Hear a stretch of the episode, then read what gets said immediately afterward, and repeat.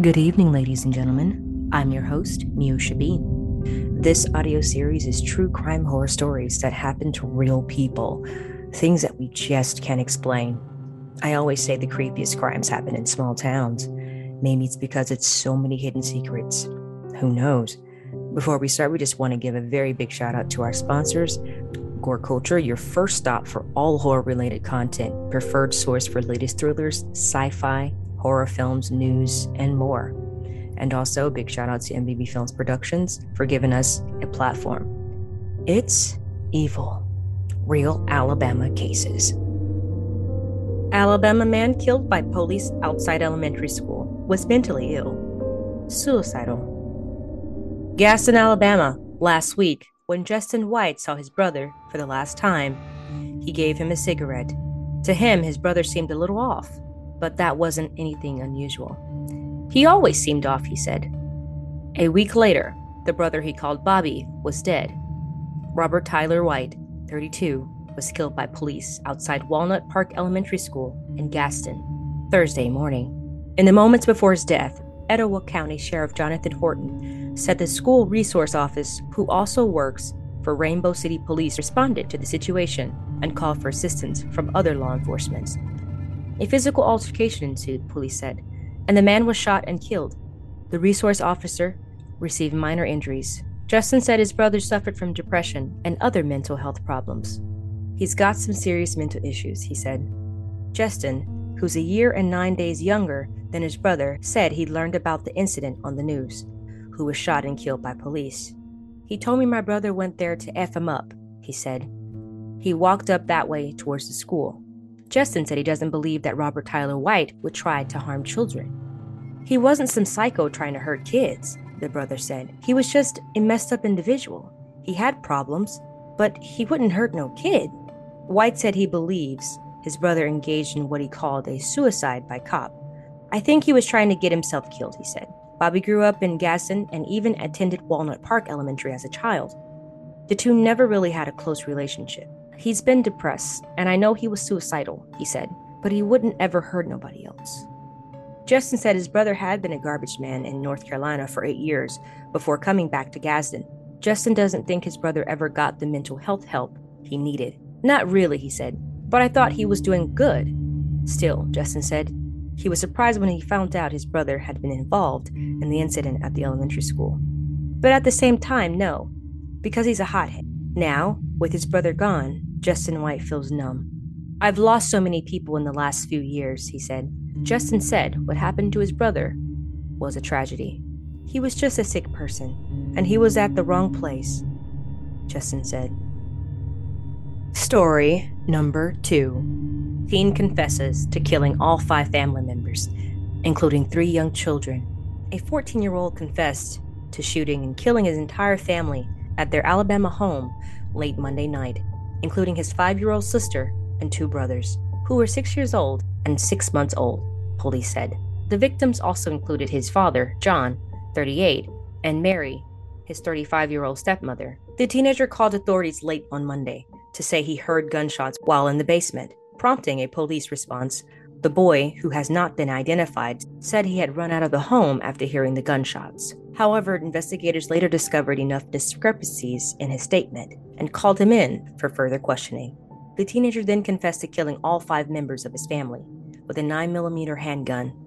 The teen is facing five counts of juvenile murder charges, but could eventually be charged as an adult. The shooting happened around eleven p.m.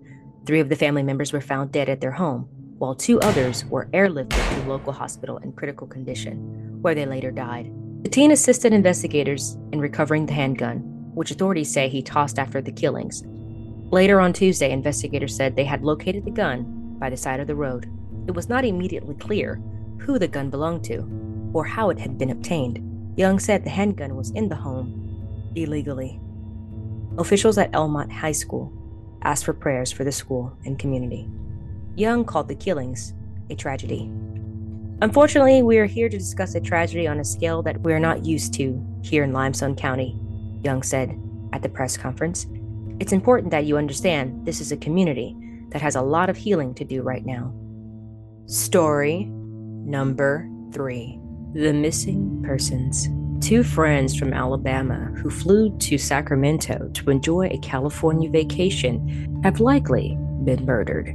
Ledexter Pelk, twenty-five, of Greene County, Alabama, and John DeBowles, Junior, twenty, of Tuscaloosa, arrived at Sacramento International Airport on the morning of November fourth. Surveillance footage obtained by the Sacramento County Sheriff's Office shows the men getting into a dark blue four-door sedan, potentially a Nissan or Toyota, at the airport. According to family members, their last contact was a confirmation from Pelk to his mother that he'd arrived in Sacramento.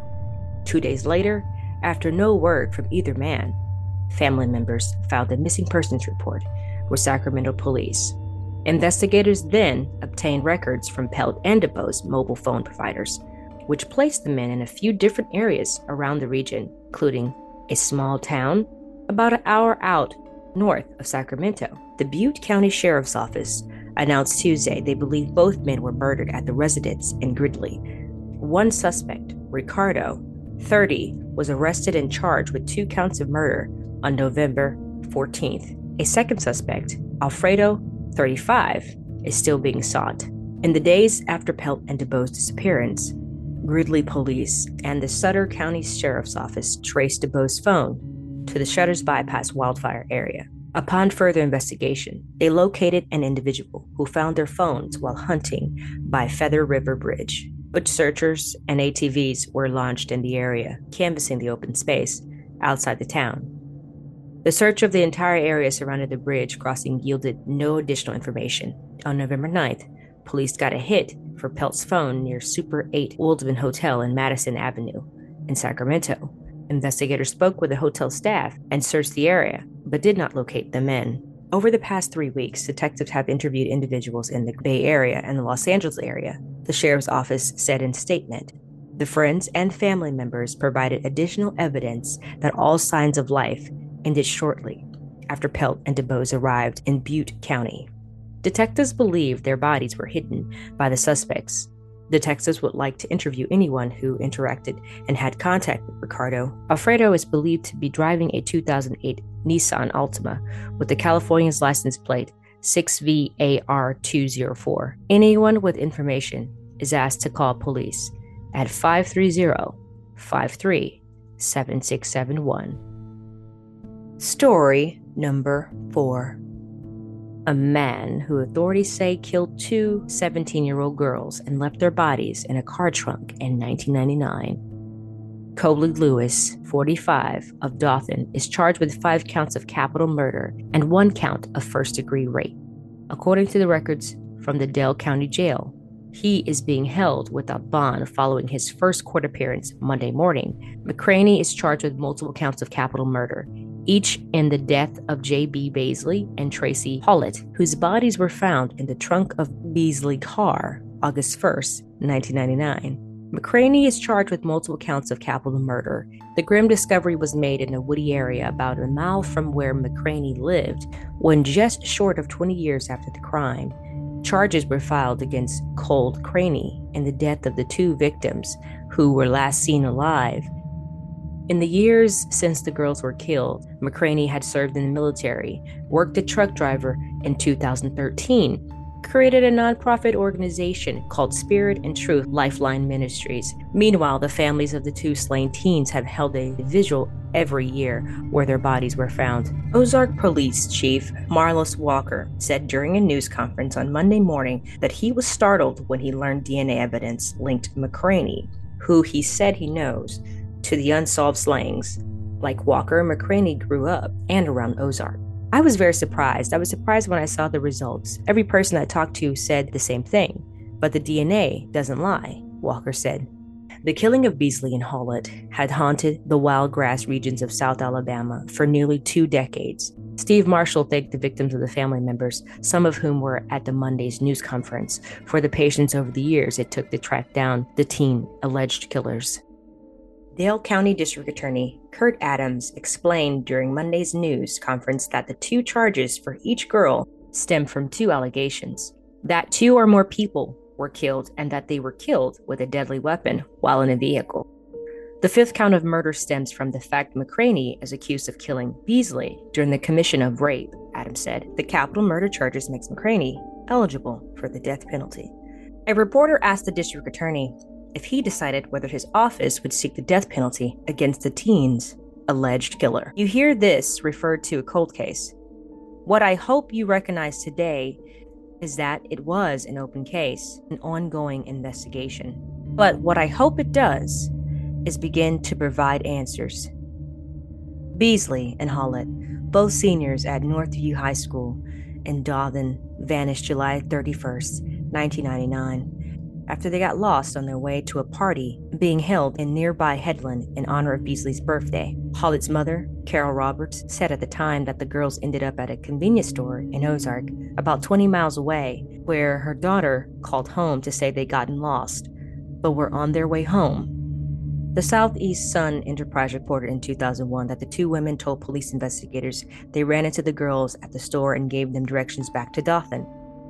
It was the last time Beasley and Hawlett were seen alive. The teens' body were found about two p.m. the next day in the trunk of Beasley's black Mazda. Each had been shot once in the head. They had not been robbed. Their purses, cash, and jewelry were still in the vehicle. State forensic experts said at the time that neither girl appeared to have been raped, but semen was found in Beasley's clothing and skin. Investigators believe McCraney encountered the girls after they left the convenience store, near where their bodies were later abandoned. A then twenty-five-year-old McCraney was divorced from his wife and was ordered to undergo a D N A test July thirtieth, nineteen ninety-nine. McCraney's name never came up as a potential suspect during the investigation in nineteen ninety-nine. McCraney remarried in two thousand one. As of last May, he was listed as a bishop, motivational speaker, worker for the Lord on the Facebook page of H O, Heart of God, a ministry that appears to hold service around the Ozark area. The minister's chief executive officer, James Lee Fuller, posted videos Monday of new coverage of the murder case on Sunday. Fuller posted a video of him leading a prayer. Kinship interphase narrowed the suspect down to McCraney Walker. Investigators obtained a D N A sample from McCraney. The Alabama State Crime Lab confirmed the match between his D N A and that which was left at the crime scene. Walker said he was stunned to learn the investigators had identified a suspect in a long unsolved case. He said he had to sit in the office chair for three hours to process the news. It's one of those things where you say, is this really happening? He said the arrest was a long time coming for the community. The chief said he never doubted that the case would someday be solved. As far back as last year was to get there before the twentieth anniversary. Just two young girls enjoying a birthday party get lost on the way, and someone takes advantage of them. You never know who's watching. We'll see you next time on It's Evil, Real Alabama Cases. Stay safe.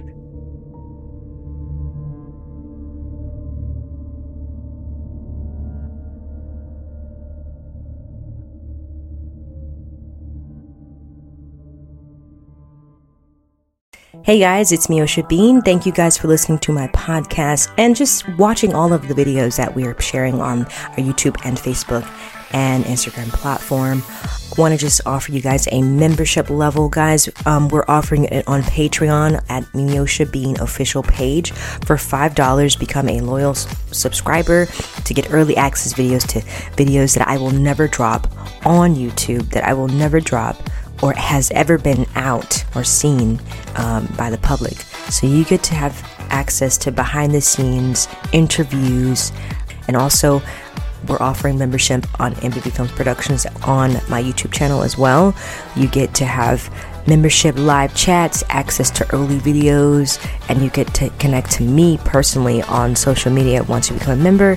Um, there's three tiers, so there's a lot of special perks on that channel as well. So head over there to M V B Film Productions on YouTube channel. Thank you guys so much for your support. It really means a lot to me and to our team. We'll see you guys soon.